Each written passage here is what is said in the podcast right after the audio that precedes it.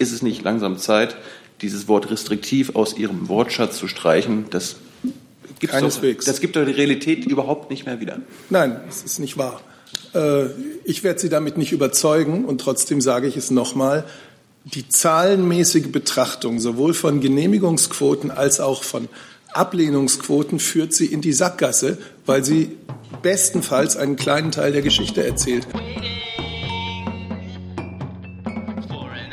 So, liebe Kolleginnen und Kollegen, herzlich willkommen zu dieser Regierungspressekonferenz. Ich begrüße den Regierungssprecher Steffen Seibert und die Sprecherinnen und Sprecher der Ministerien. Außerdem begrüßen wir Journalisten aus dem Oman, die auf Einladung der Gesellschaft für internationale Zusammenarbeit in Berlin sind. Und wir begrüßen Teilnehmer einer politischen Weiterbildung aus dem Bundesministerium der Verteidigung. Seien Sie uns herzlich willkommen. Liebe Hörer, hier sind Thilo. Und Tyler, Jung und naiv gibt es ja nur durch eure Unterstützung. hier gibt's keine Werbung, höchstens für uns selbst. Aber wie ihr uns unterstützen könnt, Oder sogar Produzenten werdet. erfahrt ihr in der Podcast-Beschreibung. Zum Beispiel per PayPal oder Überweisung. Und jetzt geht's weiter. Wie an jedem Mittwoch beginnen wir mit dem Bericht aus dem Kabinett. Herr Seibert, bitte. Ja, guten Tag, meine Damen und Herren. Das Kabinett hat als erstes heute einen Gesetzentwurf zur Erhöhung des Wohngelds beschlossen. Es sollen also Haushalte mit geringem Einkommen von höheren Heizkosten entlastet werden. Diese ganze Entlastung ist Teil des Klimaschutzprogramms 2030. Wir wollen also, wenn die neue CO2-Bepreisung von Gebäudewärme kommt, soziale Härten vermeiden. Deswegen wird, äh, werden die Mittel für das Wohngeld auch ab 2021 erhöht, und zwar um 10 Prozent, also gleichzeitig zum Einstieg in die CO2-Bepreisung wie die Bundesregierung immer gesagt hat, wo es zusätzliche Einnahmen gibt, da werden sie an die Bürgerinnen und Bürger zurückgegeben. Der andere, der nächste Punkt äh, von der Bundesjustizministerin ins Kabinett eingebracht und beschlossen. Entwurf eines Gesetzes zur Änderung des Strafgesetzbuches, Verbesserung des Persönlichkeitsschutzes bei Bildaufnahmen.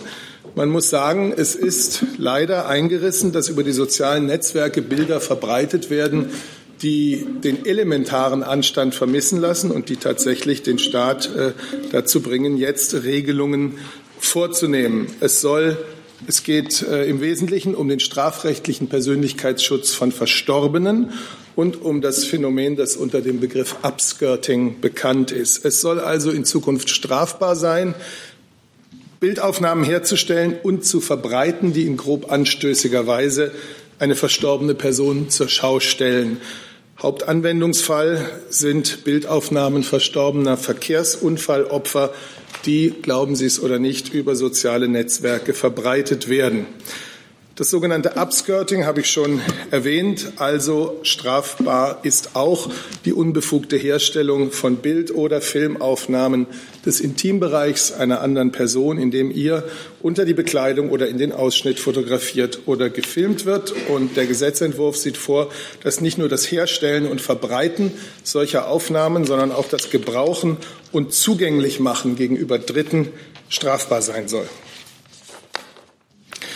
Über den nächsten Beschluss des Kabinetts haben Sie von den Ministerinnen Giffey und Karliczek schon gehört. Es geht um die Einrichtung eines Sondervermögens Ausbau ganztägiger Bildungs- und Betreuungsangebote für Kinder im Grundschulalter. Das Kabinett hat also heute die Einrichtung eines solchen äh, Sondervermögens beschlossen.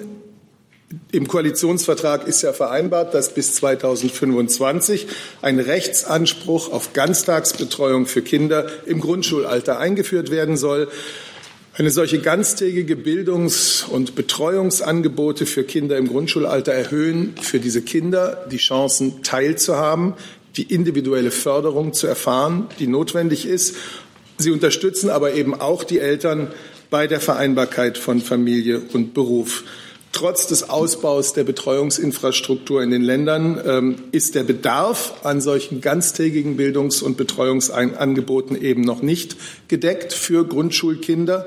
Und deswegen wird der Bund in den Jahren 2020 und 2021 mit Finanzhilfen von jeweils einer Milliarde Euro pro Jahr bei der Umsetzung, die Länder bei der Umsetzung dieses Rechtsanspruchs unterstützen. Und dafür wird eben ein Sondervermögen des Bundes zur Verfügung gestellt, dessen Einrichtung heute beschlossen wurde. Und zuletzt will ich Ihnen berichten, dass die Bundesregierung ihren Bericht zur internationalen Kooperation in Bildung, Wissenschaft und Forschung abgegeben hat und das Kabinett diesen Bericht beschlossen hat. Berichtszeitraum 2017 und 2018. Der Bericht informiert immer wieder über die europäischen und internationalen Maßnahmen und Aktivitäten der Bundesregierung ähm, in diesen Bereichen Bildung, Wissenschaft und Forschung. Ich äh, darf daran erinnern, dass wir 2017 eine Internationalisierungsstrategie äh, beschlossen haben, die den Rahmen für Deutschlands Zusammenarbeit mit unseren internationalen Partnern auf diesen, Gebilden, auf diesen Gebieten bildet. Ähm, die Mittel des Bundes zur Förderung der internationalen Kooperation sind in den vergangenen Jahren stetig gestiegen. Allein das Bundesbildungs- und Forschungsministerium hat 2018 in diesem Bereich fast eine Milliarde Euro, genau 978 Millionen Euro investiert. Schwerpunkt des Berichts in diesem Berichtszeitraum liegt auf Afrika. Das Bundesministerium für Bildung und Forschung hat im November 2018 eine Afrika-Strategie veröffentlicht, mit der wir neue und nachhaltige Kooperationsbeziehungen mit den afrikanischen Partnern fördern. Und zum Schluss will ich vielleicht noch eines hervorheben. Deutschland ist ein sehr attraktiver Studien- und Forschungsstandort für Studenten und Forscher aus äh, dem Ausland. Die Zahl der ausländischen Studenten und Studentinnen ist auf 375.000 angestiegen. Das ist ein Anteil von 13 Prozent ähm, aller Studenten in Deutschland. Damit zählt Deutschland weltweit zu den fünf größten Gastländern für internationale Studenten. So, damit sind wir erstmal durch. Danke, Herr Sabat. Kommen wir kurz zu den, machen kurz die Themen durch, was Sie wollen. Wohngelderhöhung. Gibt es Fragen zur Wohngelderhöhung? Sehe ich nicht. Zum, zur Strafverschärfung Bildaufnahmen. Herr Jessen. Äh, Herr Seibert, ich habe es nicht ganz verstanden. Ist nur die Verbreitung solcher Bildaufnahmen äh, strafbar oder schon das Anfertigen, noch bevor sie ins Netz gestellt werden? Also, ich meine, ich hätte es gesagt, aber wir haben ja Gott sei Dank das ja. Fachministerium, die können es wahrscheinlich noch viel besser. Ich meine auch, Sie haben es schon gesagt, ja. es ist auch schon das Herstellen, also das Foto machen, das äh, Video machen ist auch schon oder wird auch schon äh, unter Strafe gestellt. Das Und, ist allerdings ja. auch, äh, es geht ja um Paragraph 201a des Strafgesetzbuchs, den es auch schon gibt, der jetzt um diese beiden Aspekte erweitert wird. Das ist auch bislang dort schon so, dass das Herstellen und Verbreiten äh, jeweils strafbar ist. Wenn das Herstellen und Verbreiten äh, bisher schon strafbar ist, woran worin besteht jetzt äh, die Verschärfung oder die Sinnhaftigkeit dieses Gesetzes in der Substanz? Das sind zwei Fallkonstellationen, die bisher von dem Paragraphen 201a des Strafgesetzbuchs nicht abgedeckt waren. Also er hat das, äh, dieser Straftatbestand hat das Persönlichkeitsrecht von lebenden Personen geschützt, tut das, also bei Unfallopfern, ähm, äh, wenn derjenige oder diejenige eben lebt, noch lebt, verletzt ist, in einer hilflosen Lage zur Schau gestellt wird, also es eine bloßstellende Aufnahme ist, dann ist es jetzt schon strafbar. Aber in dem Moment, wo das Unfallopfer verstorben ist, ist das sogenannte postmortale Persönlichkeitsrecht, was über den Tod hinausreicht, eben bislang nicht strafrechtlich geschützt. Das ist der eine Aspekt. Und der andere Aspekt ist das sogenannte Upskirting, also in den Ausschnitt äh, fotografieren oder unter den Rock fotografieren oder filmen auch das ist eine Fallkonstellation, die bisher ähm, da vom Strafrecht nicht abgedeckt ist, die nur in Einzelfällen als Beleidigung oder im Einzelfall auch als sexuelle Belästigung verfolgt werden konnte. Aber eben das, sozusagen das Fotografieren, das äh, Videos produzieren, Videos verbreiten, eben bislang nicht strafbar. Darf ich noch eine? Bitte eine. Ähm, ist es ein Verfolgungsdelikt oder ein Anzeigedelikt und sind gegebenenfalls äh, ähm, Portale, die über die solche ähm, Aufnahmen verbreitet werden oder verbreitet werden sollen, ihrerseits verpflichtet, sozusagen es zur Anzeige zu bringen oder überhaupt erst gar nicht äh, uploaden zu lassen. Ja, also Paragraph 201a des Strafgesetzbuchs ist ein Antragsdelikt, aber kein reines Antragsdelikt. Also im Regelfall bedarf es eines Strafantrags. Ähm, der Betroffenen oder des Betroffenen. Die Staatsanwaltschaft kann aber auch von sich aus sagen, dass ein öffentliches Interesse an der Strafverfolgung besteht und sie deshalb die äh, jeweilige Tat von sich aus verfolgt. Ähm, für soziale Netzwerke zum Beispiel gibt es keine generelle Anzeigepflicht. Die gibt es in Deutschland für niemanden. Ähm, aber es gibt äh, natürlich die Verpflichtung, sobald sie auf Rechtsverletzungen hingewiesen werden, äh, dann einen bestimmten Inhalt auch zu sperren oder zu löschen. Und die erstreckt sich auch darauf. Herr Jordans dazu?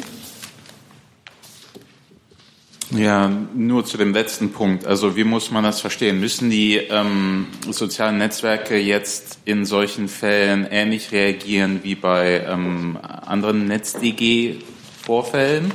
Und wenn nicht, äh, werden die dann auch irgendwie ähm, strafrechtlich ähm, zur Haftung gezogen? Ja, also die Verpflichtung, einen rechtswidrigen Inhalt zu löschen, die gab es schon lange vor dem Netzwerkdurchsetzungsgesetz. Nach der europäischen E-Commerce-Richtlinie, die in Deutschland im Telemediengesetz umgesetzt ist, müssen soziale Netzwerke und andere Plattformen Inhalte löschen, nachdem sie einen Hinweis bekommen haben, dass es hier einen illegalen, einen rechtswidrigen Inhalt gibt. Das Netzwerkdurchsetzungsgesetz hat nur die Fristen geregelt und gesagt, im Regelfall äh, innerhalb von 24 Stunden, wenn offensichtlich ist, dass das ein strafbarer Inhalt ist. Ähm, und Paragraph 201a ist meines Wissens davon auch schon erfasst. Der wird jetzt eben erweitert und insofern unterfällt das dann eben auch diesen Fristen. Aber rechtswidrige Inhalte nach einem Hinweis zu löschen, ist schon eine Verpflichtung, die schon sehr viel länger besteht. Gibt es weitere Fragen zu dem Komplex? Das sehe ich nicht. Gibt es Fragen zu dem Sondervermögen, Ausbau für Grundschüler? Jetzt nicht. Gibt es Fragen zum Bericht Bildung, Wissenschaft und Forschung? Gibt es auch. Dann hat Frau Siebert sich gemeldet. Danke. Ich habe eine Frage an Herrn Seibert, eigentlich ein ganzes Fragenbündel. Da geht es um Tesla und die äh, Gigafactory, die jetzt hier nach Berlin und ins Umland kommen soll. Ähm, können Sie uns da ein bisschen aufklären? Hat Herr Musk denn vor seiner Ankündigung mit der Kanzlerin darüber gesprochen? War sie informiert und gab es da vielleicht auch Treffen? Und wenn ja, wann? Und gibt es da Zusagen von der Bundesregierung? Deutschland ist jetzt ja nicht wirklich ein günstiger, äh, billiger äh, Infrastrukturstandort äh, für, für steuerliche Entlastungen oder für Stromkostensenkungen oder eben neue Infrastruktur? Ja, äh, ein ganzes Bündel. Ich glaube, dass es auch äh, klug wäre, dazu noch das BMW, dessen Minister sich ja auch heute dazu schon geäußert hat, gleich ins Boot zu nehmen. Ich will nur grundsätzlich erst mal sagen, dieses Engagement, das angekündigt worden ist von Herrn Musk, ist grundsätzlich zu begrüßen diese Entscheidung, eine hochmoderne Fabrik äh, für Elektroautos in Deutschland zu errichten, zeigt ja, dass äh, auch ein Hersteller wie Tesla von der Innovationskraft, von den Vorteilen äh, des deutschen Standorts überzeugt ist. Ähm, wir haben ja in der konzertierten Aktion Mobilität Maßnahmen auf den Weg gebracht, um diese Attraktivität des Standorts Deutschland gerade im Bereich der Elektromobilität noch äh, zu stärken unser Ziel, möglichst schnell viele E-Fahrzeuge auf die Straßen in Deutschland zu bringen, dafür die Ladeinfrastruktur in den nächsten Jahren ähm, mit 50.000 neuen Ladepunkten noch weiter auszubauen. Das hat auch für ausländische Investoren einen offensichtlich hohen Stellenwert. Äh, eine Begegnung der Bundeskanzlerin mit Herrn Musk hat es bisher nicht gegeben. Ich kann gerne noch ergänzen aus Sicht des Bundeswirtschaftsministeriums. Ähm, wie gesagt, Bundesminister Altmaier hat sich vor circa einer Stunde ja schon dazu geäußert. Auch er sagt, das ist ein großer Erfolg für den Standort Deutschland. Das ist ein wichtiges Signal und Beweis für die Attraktivität des Automobilstandorts Deutschland und zugleich auch ein Meilenstein beim Ausbau von Elektromobilität und äh, Batteriezellkompetenz. Ähm, wir waren und wir sind im Austausch mit Tesla. Ähm, das bezieht sich jetzt nicht nur auf, auf Elon Musk, sondern auch andere Vertreter von Tesla. Da gibt es einen engen Austausch. Und ähm, den, der findet bei uns im Bundeswirtschaftsministerium sehr regelmäßig statt, ähm, auf verschiedenen Ebenen, aber, aber auch auf Ebene des Ministers. Und zu Ihrer Frage, was ähm, finanzielle Zusagen oder, oder Subventionen für, für Tesla angibt, aktuell gibt es dazu keine Zusagen. Das Verkehrsminister. Herzlichen Dank. Vielleicht darf ich noch ergänzen. Der Minister hat sich ja auch da äh, gestern Abend mit Herrn Musk auch ähm, an der Veranstaltung getroffen, auch ein sehr langes Gespräch auch geführt. Und Sie haben auch mehr oder weniger auch um die Pläne, wie es weitergeht, diskutiert. Da kann ich natürlich noch nicht in Details gehen, aber ähm, der Minister begrüßt natürlich auch außerordentlich die sehr gute Entscheidung, die jetzt auch für Deutschland getroffen wurde und dass er auch findet, dass das beste Ingenieurswissen natürlich auch hier vor Ort ist, was natürlich auch ein Teil der Entscheidung natürlich war. Herr Kollege. Ähm, Philipp Volkmann, Stuckbild, Parlamentsbüro. Herr Seibert, nach dem EuGH-Urteil zur Kennzeichnung von Produkten aus israelischen Entschuldigung, wir sind, wir sind noch bei Tesla. Sie hatten mir signalisiert, dass Sie zu Tesla fragen wollen. Das Entschuldigen Sie bitte. Dann kommen Sie hinten auf die Liste. Ah, Frau Siebel hat noch eine Nachfrage. Das ist doch schön. Es gibt keine äh, Subventionszusagen, keine finanziellen Zusagen. Gibt es denn irgendwelche Zusagen zum Ausbau der Infrastruktur? Und äh, diese Aus Zusagen, die es nicht gibt, gilt es nur für Bundesebene oder auch für Länderebene? Also für, für das Land kann ich hier nicht sprechen, was jetzt auf Landesebene da ähm, für Gespräche geführt wurden, dann müssten Sie dort nochmal nachfragen. Ähm, für die Bundesebene wie gesagt, ähm, gab es da einen und gibt es einen, einen Austausch, wo wir auch deutlich machen, dass wir, dass wir es unterstützen, wenn Deutschland als Standort gewählt wird und ähm, ein als guter und, und, und offener Investitionsstandort gewählt wird. Aber ähm, konkretere Zusagen, wie Sie sie beschreiben, die, die hat es nicht gegeben. Also auch nicht für die Infrastruktur? Also nichts, worüber ich berichten könnte. Herr Jung dazu. Wenn Sie sagen, es gibt aktuell keine Zusagen, wurden in Aussicht gestellt, dass es künftig Zusagen in Sachen Subventionen oder Förderungen geben würde. Und wenn Sie sagen, Sie wollen das unterstützen, wie denn? Also wie gesagt, aktuell gibt es keine Zusagen. Das ja, ist der das Stand hab, und der Stand der Gespräche. Ich will wissen, was in Zukunft sein könnte. Über die Zukunft kann ich jetzt hier nicht spekulieren. Das ist der aktuelle Stand, dass es aktuell jetzt keine Zusagen gibt. Und für uns ist es wichtig, dass, ähm, dass der Standort Deutschland als Investitionsstandort gewählt wird, weil er gute Rahmenbedingungen hat, weil er für Rechtssicherheit steht, weil er gute Rahmenbedingungen, Rechtssicherheit für Unternehmen schafft. Das ist für uns zentral und dann freuen wir uns, wenn ausländische Unternehmen sich in Deutschland ansiedeln. Sie haben aber gerade gesagt, dass Sie das unterstützen wollen. Genau, sagen Sie mir, sagen Sie mir doch mal, wie, wie, wie, wie man Tesla hierher lockt. Ich meine, die müssen ja wahrscheinlich na, Sie haben ja eine Entscheidung wollen. getroffen, haben ja auch mit anderen Ländern, es, es gab ja immer mal wieder in, in, den letzten, im letzten Jahr Berichterstattung, welche Länder oder wer noch so im Gespräch ist. Also offensichtlich hat Tesla das ja selbst erwogen und gewichtet und entschieden, dass der Standort Deutschland gute und, und sichere Rahmenbedingungen bietet. Und darüber freuen wir uns, wenn, wenn es die Rahmenbedingungen sind, die dann die Entscheidung auf den Standort Deutschland fallen lassen. Herr Jordan. Achso. Ich kann noch mal was zu den äh, konkreten Rahmenbedingungen ergänzen. Tesla ist ein Unternehmen, was seine Energie ausschließlich aus erneuerbarem Strom äh, erzeugen haben möchte. Und ähm, Deutschland ist ja ein Land mit einem klaren Ziel beim Ausbau der erneuerbaren Energien. Im Grunde nimmt uns Tesla da selbst in die Pflicht, auch unsere Zielen ja auch tatsächlich zu verfolgen. Und äh, die Bereitstellung von erneuerbarem Strom in Deutschland ist sicherlich auch ein Kriterium, das bei Tesla eine Rolle spielt bei der Entscheidung.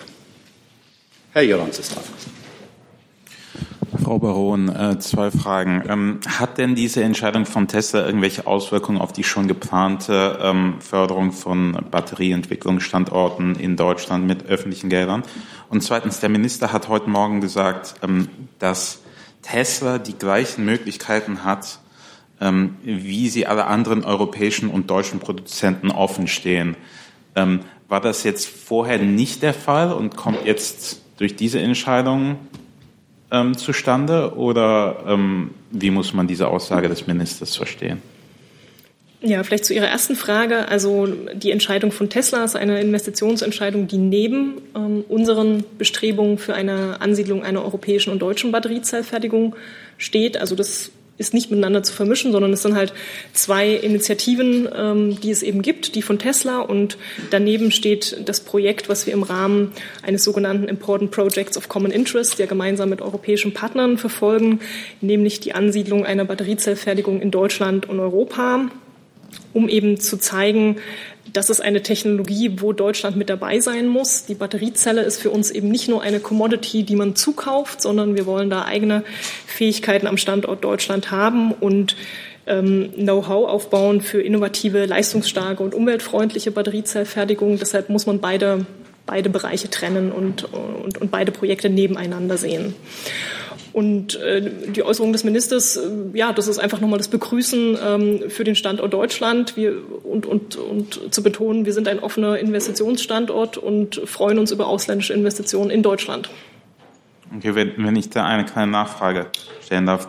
Die, diese Förderung, ähm, die letzte Woche beschlossen wurde für die E-Autos, ähm, die stand auch Tesla-Autos schon vor dieser Entscheidung zu. Ja, also wenn Sie jetzt über die sogenannten Umweltbonus reden beim Kauf eines Elektrofahrzeuges, der ist offen ähm, für, für alle Fahrzeughersteller und das war auch in der Vergangenheit schon so. Herr Zeigler. Ja, auch noch eine Nachfrage dazu, Frau Bauer. Und auch wenn Sie noch nichts sagen können über mögliche Zuschüsse an Tesla, ich will es mal andersrum fragen. Äh, da Sie mit dem Management von Tesla im Gespräch sind, was haben die denn äh, zugesichert, angekündigt, wie auch immer? Äh, wie viele Arbeitsplätze wird es denn geben dann in Schönefeld? Und in Rede steht ja auch das äh, Designzentrum dann in Berlin. Können Sie da konkreteres dazu sagen?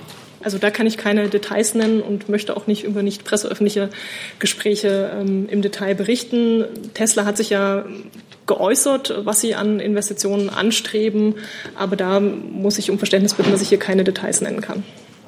Kurz nachgefragt, die zwei Standorte sind aber unstrittig. Die sind auch bei Ihnen so aufgetaucht, richtig?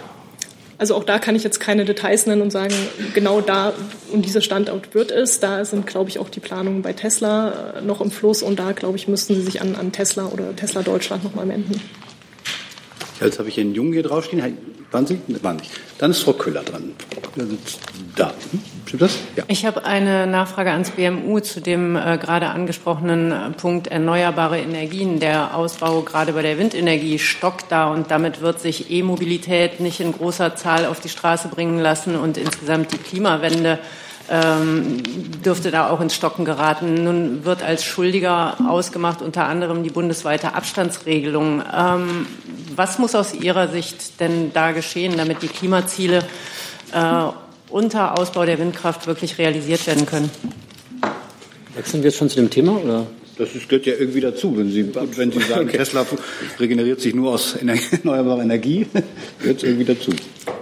Äh, gut, Sie äh, gehen jetzt auf die laufenden Ressortgespräche ein, die in der Bundesregierung laufen, zum dem ähm, verschiedenen Gesetzen, die ähm, Regelungen zum Ausbau der Windenergie ähm, treffen.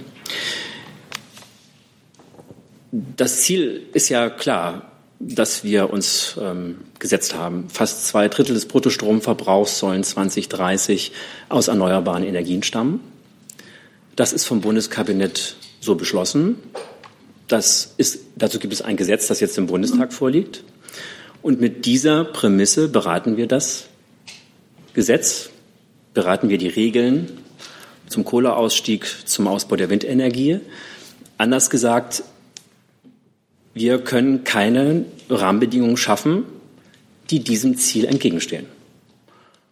Und für uns als Bundesumweltministerium ist es so, dass es bei diesen Regelungen, die Sie auch angesprochen haben, noch eine Reihe, Reihe offene Punkte gibt. Es gibt reichlich Gesprächsbedarf und den haben wir jetzt hier in der Bundesregierung und dem gehen wir nach würde gerne noch etwas ergänzen. Wenn wir jetzt verlassen wir zwar etwas das Thema Tesla und kommen zum, zum Windenergieausbau. Ähm, wollen wir das an dieser Stelle machen? Wenn Sie wollen, können Sie das gerne jetzt an dieser Stelle ergänzen. Dann würde ich das äh, auch gerne noch mal ähm, etwas einordnen. Ähm, die Regelung, die Sie ansprechen, ist, ist Teil einer, einer sehr umfassenden Regelung eines Referentenentwurfs, den wir gestern vorgelegt haben zum Kohleausstieg und, und weiteren Änderungen auf dem Gebiet des Energierechts. Für uns ist es ein, ein ganz zentraler Gesetzentwurf, denn wir setzen damit sozusagen um, was die Kommission Wachstum, Strukturwandel und Beschäftigung ja im Konsens äh, beschlossen hatte. Wir sind damit eines der wenigen Industrieländer, die nicht nur aus der Kernenergie aussteigt, sondern die jetzt auch die Kohleverstromung auf den Weg bringt. Das ist ja ganz wichtig, dass wir halt auch hier das Signal setzen. Wir wollen die Kohleausstieg aus der Kohleverstromung bis 2038 und den Umbau unserer Energieversorgung hin zu mehr Energieeffizienz und mehr erneuerbaren Energien.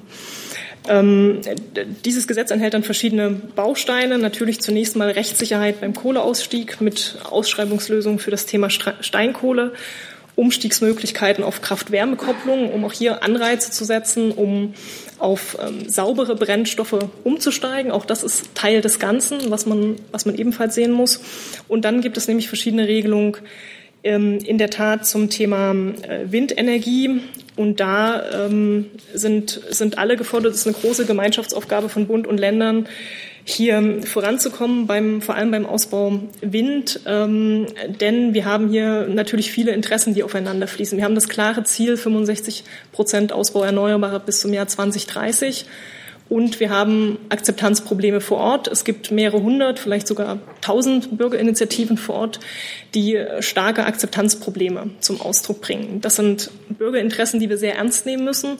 Und in diesem Interessenkonflikt müssen wir Lösungen finden. Dafür haben wir Vorschläge unterbreitet mit dem Arbeitsplan Wind und teilweise sind die Vorschläge aus dem Arbeitsplan Wind auch schon im Referentenentwurf aufgenommen.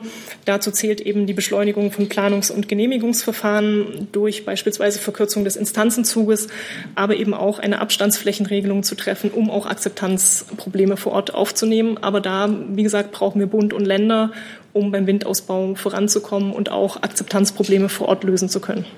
Zusatz, Frau Köhler? Ähm, es gibt ja einen Brief äh, vom BDI, dem DGB, BDEW und dem BWE, ähm, wo genau diese Abstandsregelungen, die Sie gerade ansprachen, als Hemmschuh für den Ausbau äh, der Windenergie gesehen wird. Und das äh, gefährdet dann auch akut Arbeitsplätze. Wie passt das denn zusammen? Also zunächst einmal ist es richtig, dass wir mit dieser 1000 Meter Abstands Flächen eine, eine Regelung vorgelegt haben in Umsetzung des Klimapakets. Also das Klimapaket und die Eckpunkte zum Klimaschutzplan und der Klimaschutzplan selbst sind Beschlusslage der gesamten Bundesregierung, in der diese 1000 Meter Abstandsflächenregelung drin stehen. Wir haben den Auftrag bekommen, sie umzusetzen und sammeln in diesem Mantelgesetz verschiedene Vorschläge ein. Also die Abstandsflächenregelungen liegen federführend im Bundesinnenministerium und wir sammeln die Vorschläge eben ein und bauen sie in diesem Mantelgesetz zusammen. Und wichtig ist zu sehen, dass wir die Interessen lösen müssen, die ich beschrieben habe, zwischen erneuerbaren Ausbau- und Akzeptanzproblemen. Und deshalb gestalten wir diese 1000-Meter-Regelung nicht als starre Regelung aus, sondern als Opt-out-Regelung. Das heißt, sowohl die Länder als auch die Kommunen können davon abweichen. Das heißt zum Beispiel, die ähm, Kommune X kann sagen, wir wollen, wir wollen eine größere Abstandsfläche wählen dann kann sie das tun. Oder sie kann auch sagen, wir wollen eine kleinere Abstandsfläche wählen. Dann ist auch das möglich. Und damit ist es eine, eine Opt-out-Regelung, die auch ermöglichen soll, den Dialog vor Ort zu führen auf Kommunal- und Länderebene, denn das ist ein, eine Diskussion, die dort geführt werden muss. Und eben damit mit dieser Opt-out-Regelung einen ausgewogenen Kompromiss vorzuschlagen. Herr Jessen und Frau Siebold, haben Sie noch Fragen zu Tesla oder, oder zu dem, können wir das kurz zurückstellen und dann machen wir gerade den Windteil fertig, den Windenergieteil fertig? haben Sie auch eine Frage zu Windenergie? Ja, ich habe ich hab, äh, auch eine Frage äh, zu Windenergie, weil die sich nun doch, da wir über den Gesetzentwurf äh, sprechen, dann sind wir auch wieder bei Datteln. Ähm, in der vergangenen äh, Woche war das schon Thema. Da hatte Ihr Haus gesagt, die Gespräche mit Uniper äh, seien noch nicht abgeschlossen. Gleichwohl ist es so, dass in dem Gesetzentwurf jetzt für Uniper ähm, praktisch eingeräumt wird, es könne Datteln äh, in Betrieb nehmen, weil die Genehmigung dafür vorliegt. Und der Finanzvorstand von Uniper hat gesagt, man gehe davon aus, dass es äh, 2020 in Betrieb äh, genommen werde. Das ist dann doch von der Substanz der Regelung her nicht das, äh, was die Kohlekommission vorgeschlagen hatte und die Bundesregierung gesagt hatte, wir wollen das eins zu eins umsetzen. Demzufolge wäre das nämlich nicht möglich gewesen. Warum dann jetzt dieser Schwenk? Ja, auch hier würde ich gerne noch mal was zur Einordnung und zur Klarstellung sagen. Also es ist richtig, dass der ähm, Referentenentwurf zum Kohleausstieg, den wir vorlegen, eine Regelung für ähm, Bundesemissionsschutzgenehmigungen trifft. Das heißt, er trifft eine Bestandsregelung und er sagt, ähm, Kraftwerke im Besitz einer bestehenden und gültigen Bundesemissionsschutzgenehmigung ähm, können in Betrieb gehen, also können äh, in Betrieb gehen und schafft eine Bestandsschutzregelung. Eine Bestandsschutzregelung ist rein aus rechtlichen Gründen und das gebietet das Gebot äh, von Rechtsstaatlichkeit notwendig. Die müssen wir in diesem Gesetzentwurf treffen, weil sie das Gebot von Recht und Gesetz widerspiegelt. Gleichzeitig laufen parallel dazu die Gespräche mit Juniper weiter und dauern an zu Datteln 4. Das bedeutet, ähm, Sie sagen, wir mussten diesen äh, Passus einfügen, weil die Genehmigung für Datteln 4 bereits äh, als Bestand gegeben war vor dem Votum der Kohlekommission.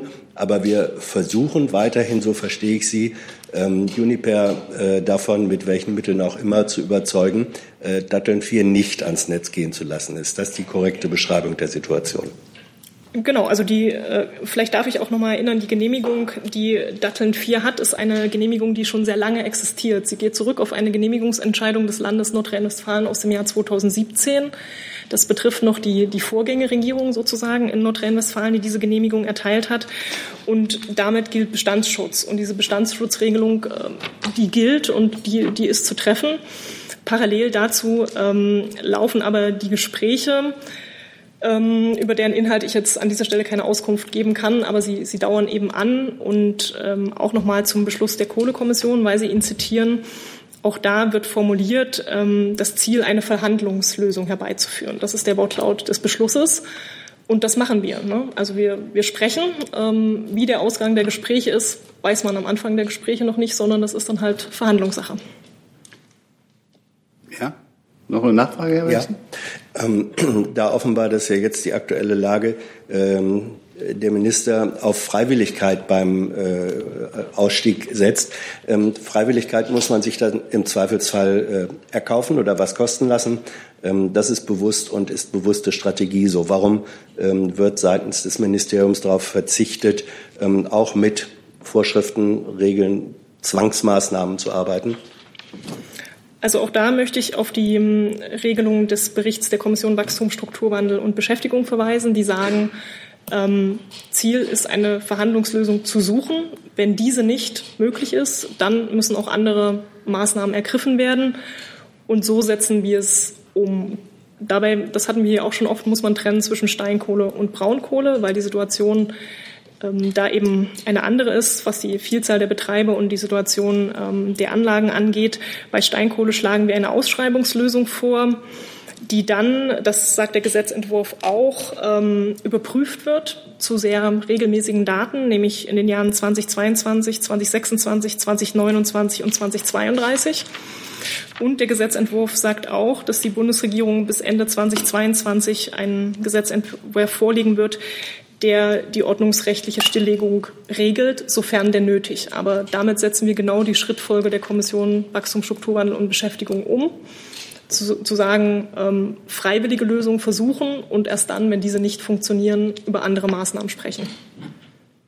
Wir machen jetzt da hinten weiter. Frau Siebel, die kommen gleich noch dran mit Tesla. Keine Sorge. Wir machen aber, glaube ich, noch mal bei Wind und Energie weiter. Bitte schön.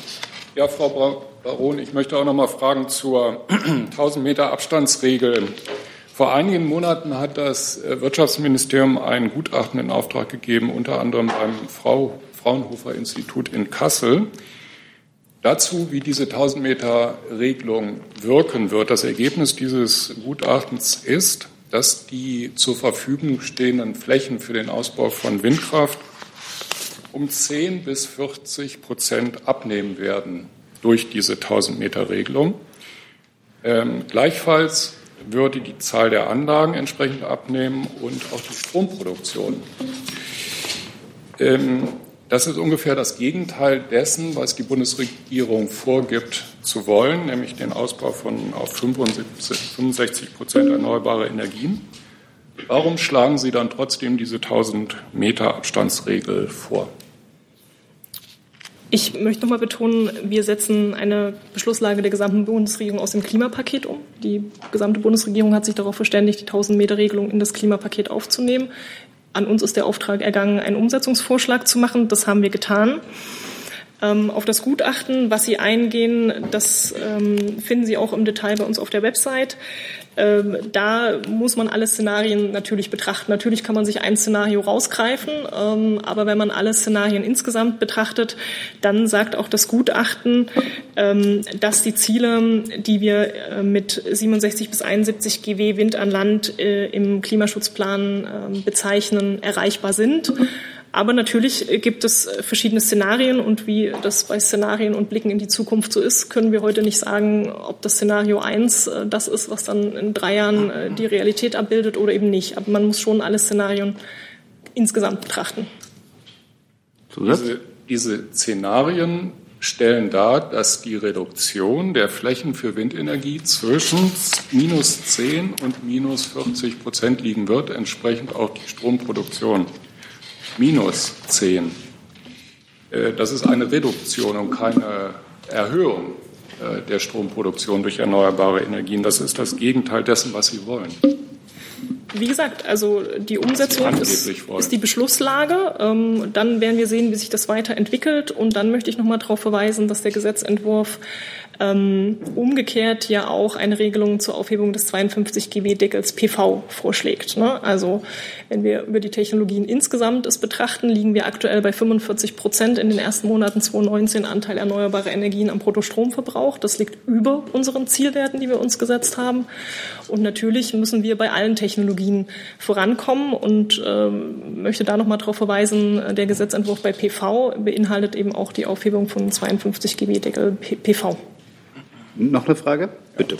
Herr Seibert, wie erklären Sie sich, dass die Bundesregierung auf der einen Seite die erneuerbaren Energien ausbauen will, stark ausbauen will und auf der anderen Seite eine Regelung äh, jetzt offensichtlich vorschlägt, die einer, zu einer Reduzierung der Stromproduktion durch erneuerbare Energien führen wird. Ich denke, Frau Baron hat das jetzt alles schon sehr klar erklärt. Erstens ist festzuhalten, dass diese Bundesregierung an dem Ziel festhält und auf dieses Ziel hinzuarbeitet, im Jahre 2030 den Anteil der erneuerbaren Energien am Stromverbrauch äh, bei 65 Prozent zu haben. Wir haben es jetzt gerade gesagt, wir waren 2018 bei 38 Prozent. Wir liegen in diesem Jahr bisher bei klar über 40, circa 45 Prozent. Sie sehen also, äh, das ist ein, äh, ein, da ist bereits viel Erfolg erzielt worden. Wir müssen uns mit der grundsätzlichen Herausforderung natürlich beschäftigen, dass die Zustimmung zur Energiewende nicht nur im Abstrakten bleiben darf, sondern dass sie auch dort gegeben sein muss, wo die Energiewende konkret umgesetzt wird. Das heißt konkret dort, wo Windenergieanlagen aufgestellt und wo Windenergieanlagen betrieben werden. Vor diesem Hintergrund hat die Bundesregierung im Klimaschutzprogramm 2030 Regelungen zu Abständen zwischen Windenergieanlagen und Wohnbebauung beschlossen, gleichzeitig auch die mögliche Opt-out Regelung für Länder und Kommunen beschlossen. Gleichzeitig haben wir beschlossen, dass die Kommunen künftig eine finanzielle Beteiligung am Betrieb von Windenergieanlagen ähm, erhalten sollen. Wir erarbeiten jetzt einen Regelungsvorschlag und wie Herr Haufe gesagt hat, darüber sind wir jetzt im Gespräch. Herr Bochmüller ist dran. Ja, äh, ich hätte mal eine Frage an das BMI. Das Wirtschaftsministerium hat immer darauf hingewiesen, dass diese äh, Klausel, diese Abstandsregel, ähm, die ja im Baugesetzbuch verankert werden soll, federführend beim BMI liegt. Und umstritten ist besonders auch die Frage, ob fünf Wohngebäude oder mehr oder weniger Ausgangspunkt dieser 1000 Meter sein sollen. Jetzt würde mich mal interessieren, kommen denn diese fünf Wohngebäude von Ihnen? Ist das Ihre Idee gewesen? Oder hat man sich da mit dem Wirtschaftsministerium darauf verständigt? Oder ist das eine Idee des Wirtschaftsministeriums? Die Vorgaben für diese Anlagen ergeben sich aus dem Klimaschutzprogramm 2030, das am 9. Oktober im Kabinett beschlossen wurde. Und die Federführung liegt im BMI allein deswegen, weil das äh, Fachreferat für Bauplanungsrecht äh, in unserem Haus äh, angesiedelt ist. Deswegen wird auch von unserem Haus der Regelungsvorschlag erarbeitet, der diese Ziele umsetzen soll. Zusatz? Zusatz an BMU. Herr Hofe, Sie haben eben gesagt, ähm, man dürfe keinen, keinen Rahmen schaffen, der den Zielen zuwiderlaufe. Ähm, ist denn dieser Rahmen aus Ihrer Sicht kompatibel mit den Zielen der Bundesregierung? Ja, ich verstehe, dass diese Details, die Sie jetzt hier ansprechen, bei Ihnen Fragen aufwerfen, aber ich kann nur darauf verweisen, dass wir in der Regierung momentan diese Details klären, weil es die ein oder andere offenen Punkt eben gibt und wir da auch noch um eine gemeinsame Linie eben äh, bekommen müssen. Herr Jung dazu. Mich würde aber nochmal interessieren, Frau Baron, wie Sie denn zu der Klage, also öffentlichen Klage der Verbände stehen. Selbst der BDI, der sonst der größte Freund von Ihnen ist, äh, kritisiert diese, diese Windregeln. Also kann das jetzt zumindest in irgendeiner Form zum Umdenken führen. Und äh, der größte Windkraftanlagenbauer in Deutschland, Enercon, hat jetzt angekündigt, tausende Arbeitsplätze abzubauen. Das ist ja jetzt eine Folge schon von jahrelanger falscher Windkraftpolitik hier in Deutschland. Äh, soll die Windenergiebranche zugrunde gehen? Wollen, machen Sie das mit Absicht? Also zu Enercon hat sich der Minister am Wochenende bereits geäußert. Natürlich äh, ist der Halt von Arbeitsplätzen in der Windenergiebranche ein, ein wichtiges Anliegen der gesamten Bundesregierung. Genau deshalb haben wir Anfang September alle Akteure, die Windbranche, die Umweltverbände, die Bürgerinitiativen bei uns im Haus zusammengeholt äh, zum, zum Windgipfel und einen Monat später im Oktober den Arbeitsplan Wind vorgelegt. Der richtet sich an, an alle Ressorts, an alle Länder und alle sind jetzt aufgefordert, eben diese 18 konkreten Maßnahmen, die wir da vorschlagen, vorschlagen auch umzusetzen. Und da hoffen wir auf Beiträge von allen Seiten. Und ähm, zu Ihrer Frage zu dem Verbändebrief. Wir müssen uns damit auseinandersetzen. Da sind alle aufgefordert, weil den Interessenkonflikt habe ich beschrieben. Es gibt über 100, vielleicht sogar 1000 Bürgerinitiativen vor Ort, die sorgenvoll sind und, und ihre Sorgen beim Ausbau in der Nachbarschaft deutlich machen. Das können wir nicht ignorieren, das müssen wir ernst nehmen. Und deshalb müssen wir alle gemeinsam einen ausgewogenen Interessenausgleich finden zwischen dem Ziel Ausbau von Wind, das wir natürlich verfolgen, aber auch dem Interesse des Bürgers vor Ort, der sich sorgt, ob das Wind, Windrad genau vor seinem Häuschen gebaut wird. All diese Interessen müssen wir miteinander in Einklang bringen. Und das versuchen wir eben mit den Regelungen, die wir vorgeschlagen haben. Wie gesagt, 18 konkrete Maßnahmen im Arbeitsplan Wind und hoffen jetzt auf Unterstützung von Bund und Ländern und allen Beteiligten.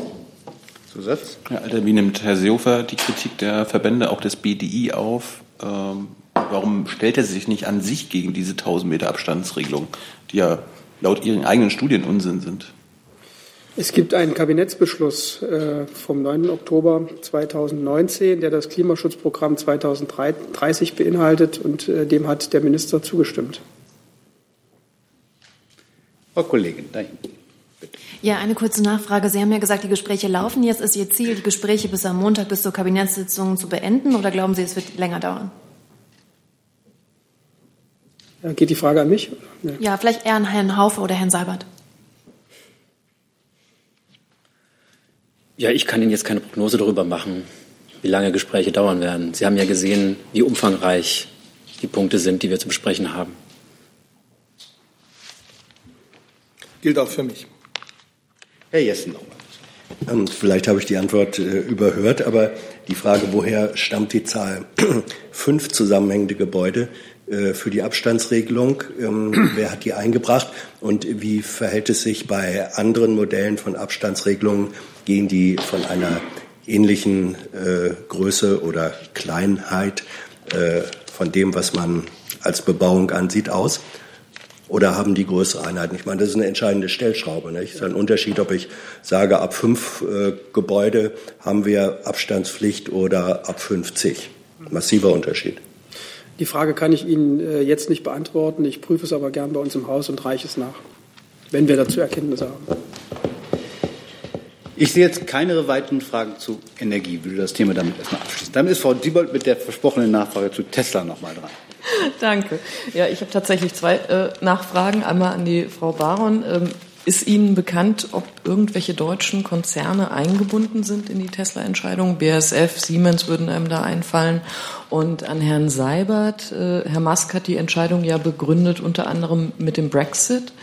Ähm, sehen Sie das auch so, dass das ein Investitionsvorteil für Deutschland wird und glauben Sie, dass Sie noch weitere Investoren dadurch anlocken können? Zu Ihrer ersten Frage, nein, das ist mir nicht bekannt. Also ich möchte jetzt nicht die ganze Brexit-Politik der Bundesregierung, die wir hier äh, über viele Stunden schon dargelegt haben, nochmal aufmachen. Ich möchte und kann auch die unternehmerische Entscheidung, die Herr Mask gestern Abend hier in Berlin verkündet hat, nicht weiter kommentieren, außer dass wir sie äh, erfreut zur Kenntnis genommen haben und dass wir darin äh, durchaus einen Vertrauensbeweis in den Innovationsstandort Deutschland sehen. Dann ist der Kollege mit einem neuen Thema dran zum Thema israelische Produkte. Das Dankeschön. Herr Seibert, nach dem EuGH-Urteil zur Kennzeichnung von ähm, Produkten aus israelischen Siedlungen und den besetzten Gebieten zwei Fragen. Ähm, erstens plant die Bundesregierung eine konkrete Änderung der Umsetzung der Kennzeichnung, denn die Richtlinie gibt es ja schon etwas länger. Und zweitens äh, teilt die Bundesregierung die Einschätzung der äh, Regierung in Jerusalem dass, und auch des Antisemitismusbeauftragten der Bundesregierung, dass dieses Urteil einen Doppelstandard bediene und Israel entsprechend ähm, benachteilige.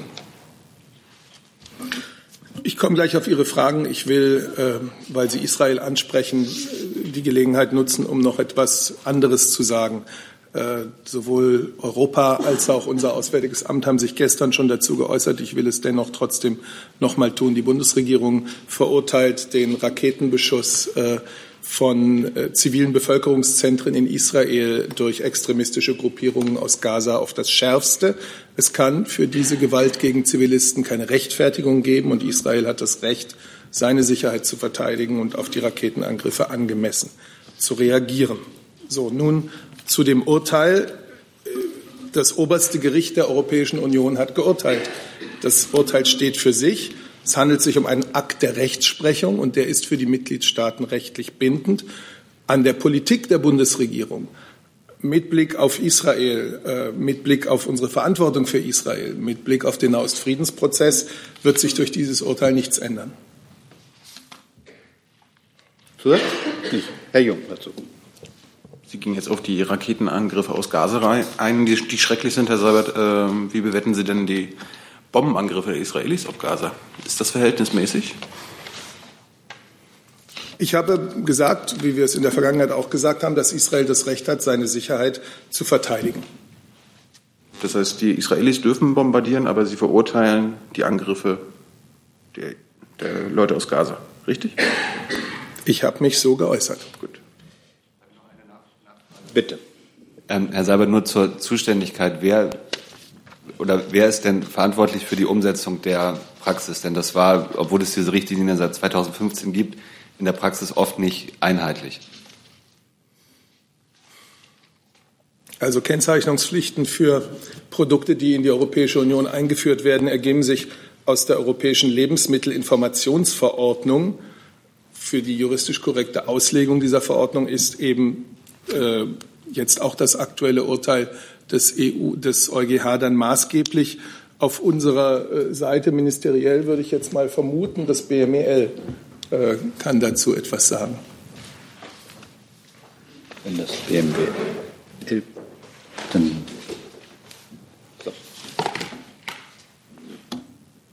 Ähm, ja, auch ich kann mich letzten Endes dem, was Herr Seibert schon gesagt hat, nur anschließen, dass sich ähm, nach der Auslegung oder für uns mit, der, mit dem neuen Gerichtsurteil nun nichts ändern wird an der Umsetzung in Sachen Kennzeichnungsfragen. Gibt es weitere Fragen zur Kennzeichnungspflicht? Sehe ich nicht. Dann machen wir vorne weiter mit einem neuen Thema. Ja, von mir auch eine Frage an Frau Baron. Und zwar geht es aber diesmal um das Thema Rüstungsexportgenehmigungen. Ähm, da, die erreichen ja in diesem Jahr bisher ein Volumen von 7,4 Milliarden Euro, so zumindest die Antwort auf eine kleine Anfrage der Linken. Ähm, das bisherige, ähm, also der bisherige Rekord lag 2015 bei 7,9 Milliarden Euro. Ähm, das ist jetzt nur ein kleiner Unterschied, da war es aber auch das gesamte Jahr. Wie passt das denn zusammen eigentlich mit der ähm, selbst erklärten restriktiven Rüstungskontrollpolitik der Bundesregierung? Ja, vielen Dank. Vielleicht auch hier zur Einordnung. Heute im Kabinett beschlossen wurde ja der Zwischenbericht Rüstungsexporte für das erste Halbjahr 2019. Und äh, da sind äh, die Zahlen so, dass es im ersten Halbjahr Einzelgenehmigungen Höhe von 5,3 Milliarden Euro erteilt wurden. Und Sie zitieren ähm, korrekt aus einer aktuellen Anfrage, die den Zeitraum bis 31.10.2019 abdeckt. Ähm, unsere Haltung dabei ist klar. Ähm, die Summe von Genehmigungswerten ist für uns kein, kein tauglicher Gradmesser für eine bestimmte Rüstungsexportpolitik. Für uns ist wesentlich, dass wir auf Basis des geltenden Rechts, des Außenwirtschaftsgesetzes, des Kriegswaffenkontrollgesetzes, der politischen Grundsätze und des gemeinsamen Standpunktes der EU jeweils im Einzelfall prüfen, mit Blick auf Art des Rüstungsgut, das Empfängerland und den jeweiligen Zweck. Das wird ausschließlich nach außen- und sicherheitspolitischen Erwägungen getroffen, nicht nach wirtschaftspolitischen Erwägungen. Und so ist es eben so, dass die Zahlen und Genehmigungswerte stark Schwankungen unterliegen.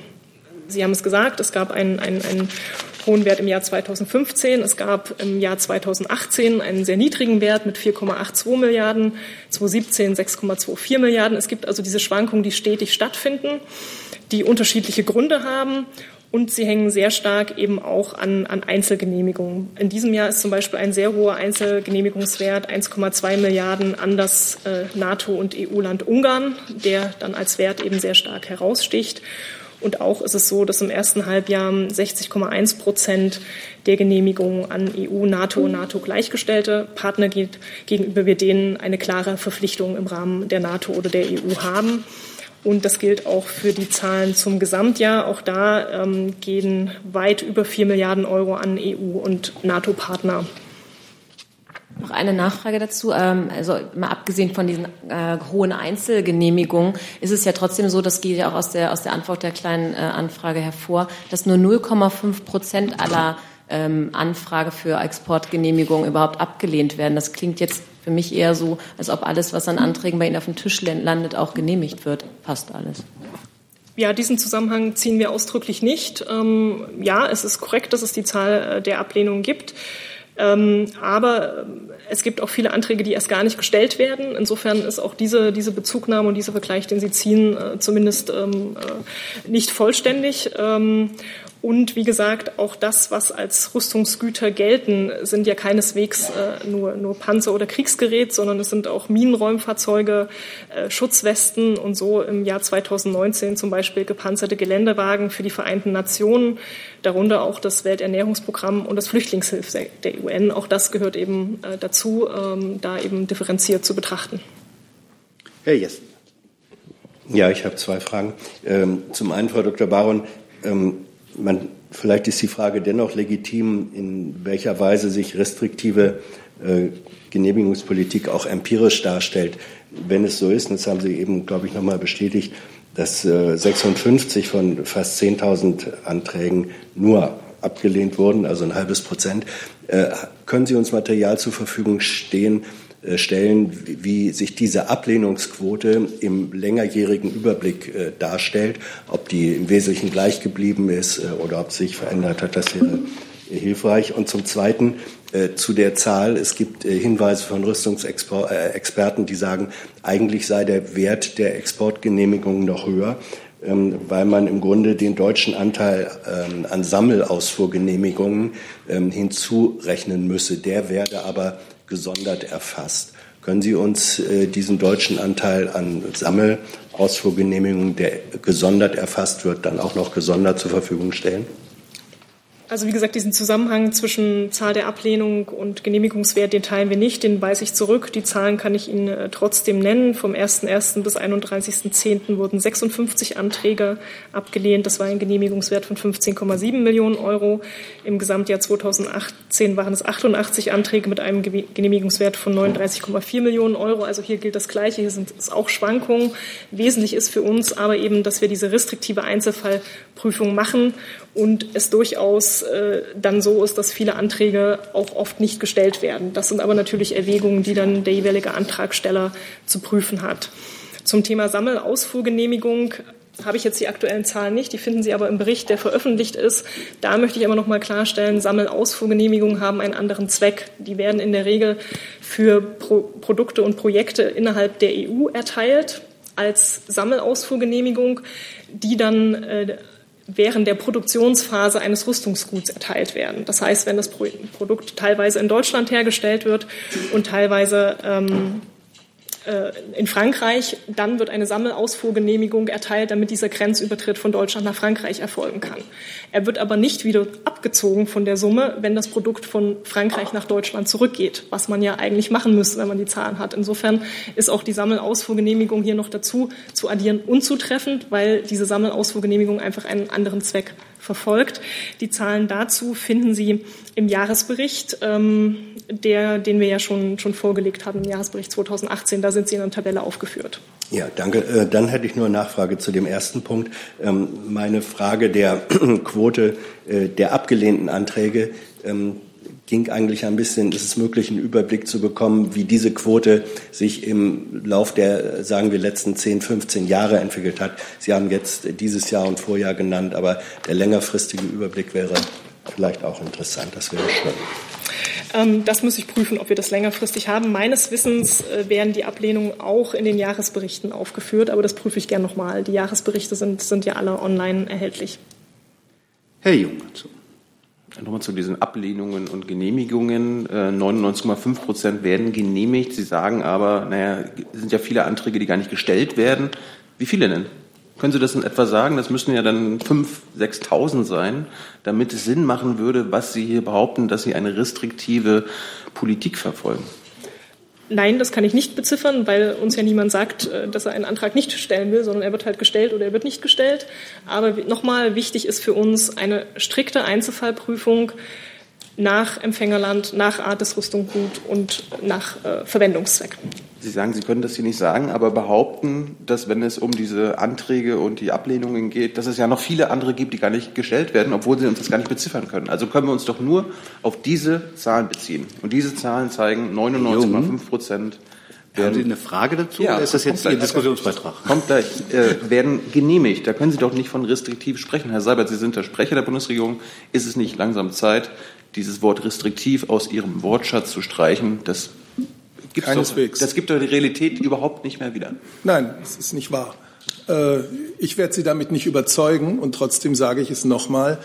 die zahlenmäßige Betrachtung sowohl von Genehmigungsquoten als auch von Ablehnungsquoten führt sie in die Sackgasse, weil sie bestenfalls einen kleinen Teil der Geschichte erzählt. Natürlich äh, gibt es zahlreiche Anträge, die in Deutschland, wo es international bekannt ist, dass eine restriktive Einzelfallgenehmigungspolitik betrieben wird, gar nicht gestellt werden, weil diejenigen, die diese Waffen kaufen wollen, sehr wohl wissen, in welchem anderen Land sie mit weniger Restriktionen zu rechnen haben. Das ist äh, das ist allgemeines Wissen und das sieht man dann auch, wer wem was liefert. Wir eben nicht immer.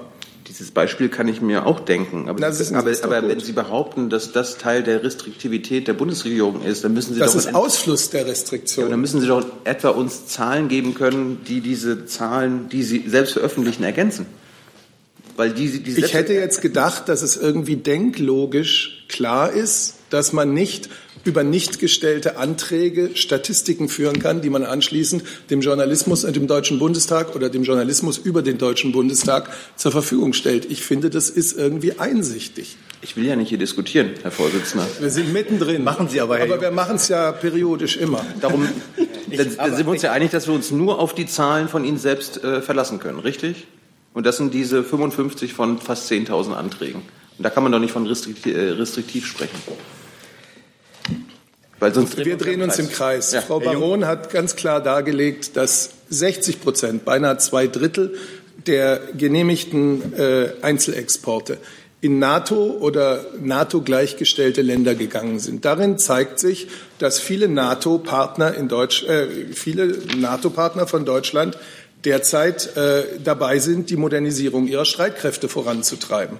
Das zum Beispiel ist eine Erklärung. Und nur damit wir das, dass ich alle Fragen auch abgearbeitet habe, möchte ich nochmal bestätigen, ja, Ablehnungen sind alle im Jahresbericht aufgeführt. Ähm, die sind alle bei uns auf der Website abrufbar. Also da können Sie die Zahlen der vergangenen Jahre nachlesen. Gibt es weitere Fragen zu dem Komplex? Das sehe ich nicht. Dann ist Herr Jordans dran mit einem neuen Thema.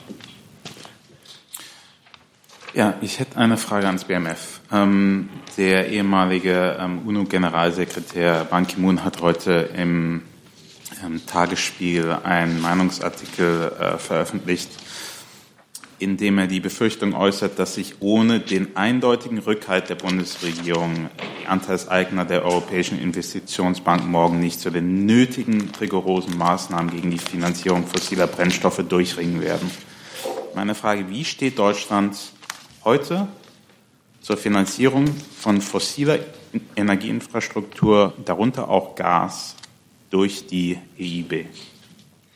Ähm, wie Sie wissen, engagiert sich das Bundesfinanzministerium auf nationaler, europäischer und internationaler Ebene aktiv für den Klimaschutz. Ähm, es vertritt unter anderem im Ministerrat der Europäischen Union sowie auch im Verwaltungsrat der Europäischen Investitionsbank, also der EIB, kurz ähm, diese Position. Und wir sehen auch, dass die Investitionsbank eine wichtige Rolle zu spielen hat.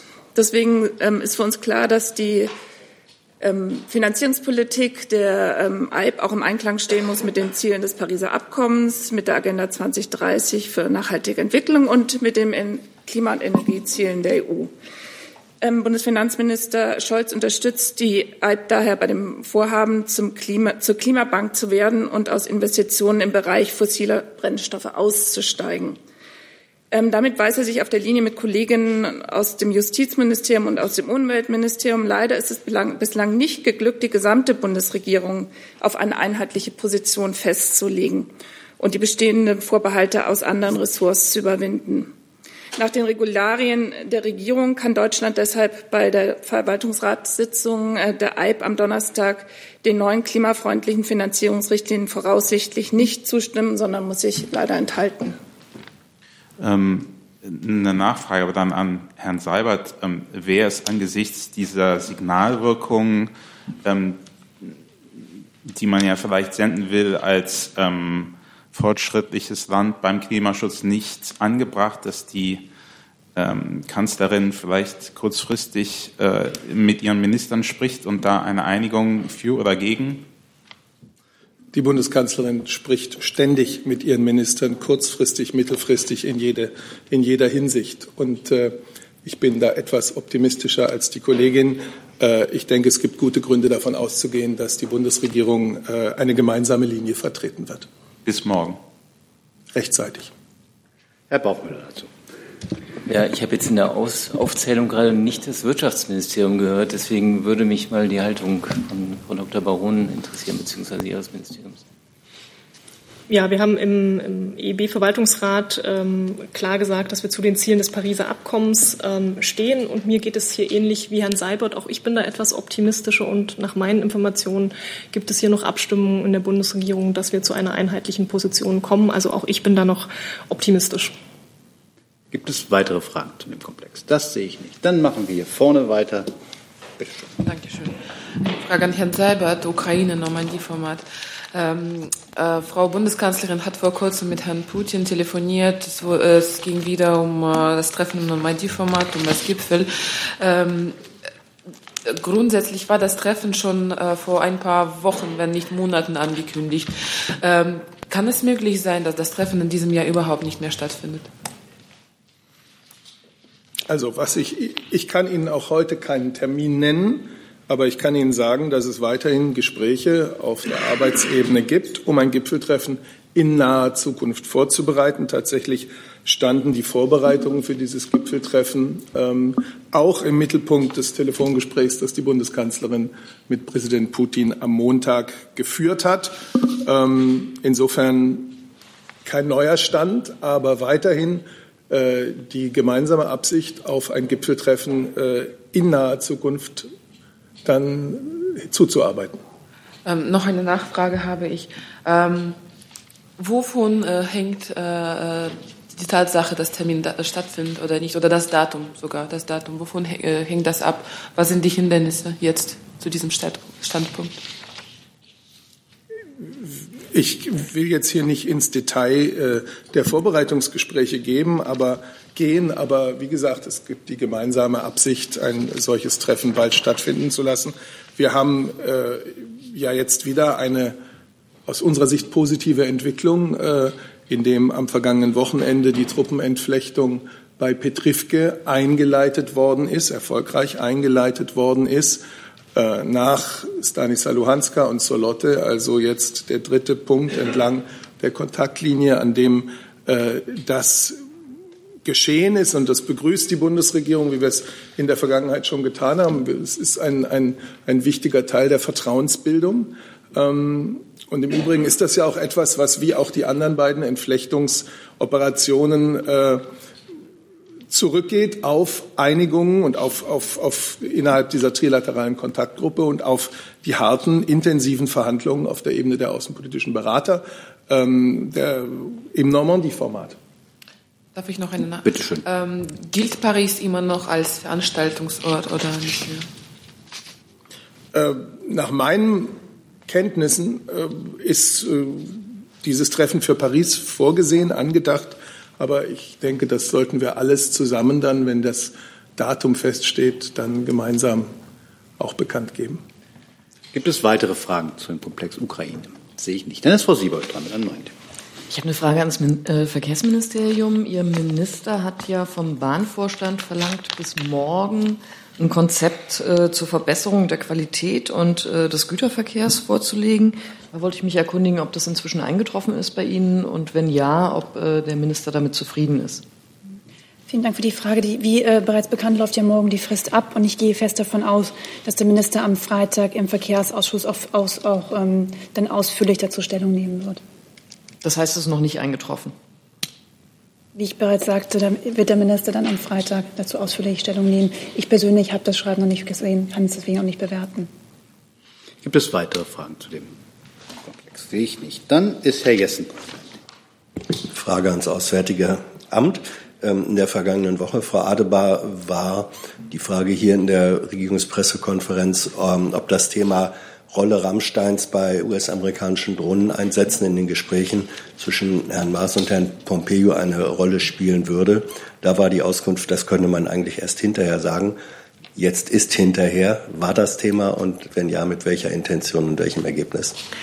Zu den Themen, die Gesprächsthema waren, haben sich beide Minister in einer sehr ausführlichen PK in Leipzig geäußert. Das sind die Themen, die ähm, von den beiden Ministern, die kommuniziert wurden und zu denen sie sich geäußert haben. Wenn ich das Recht im Ohr habe, war ihr Thema da nicht dabei. Sollte, bedeutet das, dass dieses Thema nicht Bestandteil der, der Ministergespräche war oder äh, bedeutet es, dass es äh, nicht zur öffentlichen Darstellung von Inhalten der Ministergespräche dienen darf? Das bedeutet, dass ich ähm, zur öffentlichen Kommunikation über das Treffen auf die PK verweise. Weitere Fragen zu dem Thema? Dann ist Frau Siebold dran. Herr Seibert, ich habe noch eine Frage an Sie. Ähm, die Bundeskanzlerin sieht ja Handlungsbedarf bei den Unternehmenssteuern im Gegensatz zum Finanzminister. Morgen werden jetzt die BIP-Zahlen fürs dritte Quartal bekannt gegeben. Glauben Sie denn, dass es da ein Umdenken geben wird im Finanzministerium, wenn Deutschland jetzt in die Rezession rutscht? Also vielleicht warten wir ja diese BIP-Zahlen auch erstmal ab.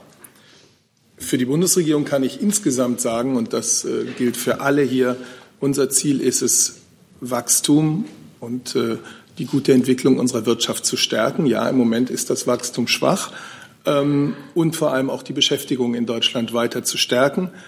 Und da hat die Steuerpolitik natürlich an einem Wirtschaftsstandort wie Deutschland auch eine Bedeutung. Und die Bundeskanzlerin hat in ihrer Rede beim BDA darauf hingewiesen, dass sich die internationalen Wettbewerbsbedingungen äh, verändert haben. Sie hat in dem Zusammenhang auf die USA ähm, und deren Unternehmenssteuerpolitik hingewiesen, auf Maßnahmen in Frankreich. Ähm, mehr würde ich dazu nicht sagen, weil alles, was man sich äh, gemeinsam vornimmt, muss man natürlich vorher gemeinsam besprechen. Und da würde ich mich jetzt hier nicht ähm, einbringen wollen. Also das eine, was im Koalitionsvertrag ja explizit auftaucht, ist das Außensteuerrecht zu modernisieren. Das ist für unsere Unternehmen, die international äh, in den Märkten agieren, von großer Bedeutung. Ähm, außerdem gibt es andere Themen, die erörtert werden. Verbesserung bei der Besteuerung von Personenunternehmen. Ganz wichtig, denke ich mal, ist, dass wir es in dieser Legislaturperiode endlich geschafft haben, eine steuerliche Forschungsförderung für die Unternehmen auf den Weg zu bringen. Weitere Fragen zu diesem Komplex? Hey Leute, Jung und Naiv gibt es ja nur durch eure Unterstützung. Ihr könnt uns per PayPal unterstützen oder per Banküberweisung, wie ihr wollt. Ab 20 Euro werdet ihr Produzenten im Abspann einer jeden Folge und einer jeden Regierungspressekonferenz. Danke vorab. Hey Jung. Das ist aber eine grundsätzliche, grundsätzliche Lernfrage, wenn Sie sich um das Wachstum sorgen. Hat die Bundesregierung einen Plan oder gibt es überhaupt die Intention, sich äh, vom Wachstum unabhängig zu machen, also nicht mehr auf Wirtschaftswachstum zu setzen, weil mehr Wirtschaftswachstum bedeutet ja mehr CO2-Emissionen. Wir müssen das bis 2050 alles quasi auf Null bekommen. Ist es trotzdem weiterhin das Ziel, dass wir wachsen, wachsen, wachsen, wachsen? Ich glaube, das wird jetzt eine sehr äh, volkswirtschaftlich anspruchsvolle Grundsatzdiskussion, von der ich nicht weiß, ob sie in der Regierungspressekonferenz so stattfinden kann. Ich kann es ich kann's verkürzen. Sie, sie sagen ja 2050 klimaneutral, das Richtig. ist zugespitzt. Exakt. Heißt das auch Und schauen kein, Sie kein sich, Wachstum mehr? Nein, das heißt es nicht. Schauen Sie sich an, wie viele deutsche Unternehmen, auch große Unternehmen, genau darauf hinarbeiten, dass sie in ihrer Produktion klimafreundlicher, CO2-sparsamer werden bis hin zur Klimaneutralität. Äh, das ist doch etwas, was äh, in der Unternehmenswelt, in der Welt äh, unserer Wirtschaftsunternehmen längst als Intention auch angekommen ist. Das eine widerspricht nur scheinbar dem anderen. Herr Jung, Sie schütteln sich, ob Sie sind offensichtlich überzeugt. Das ist halt manchmal so selten. Ich habe jetzt niemanden mehr auf der Frageliste angesichts der fortgeschrittenen Zeit. Danke ich für diese Pressekonferenz und wünsche einen schönen Tag.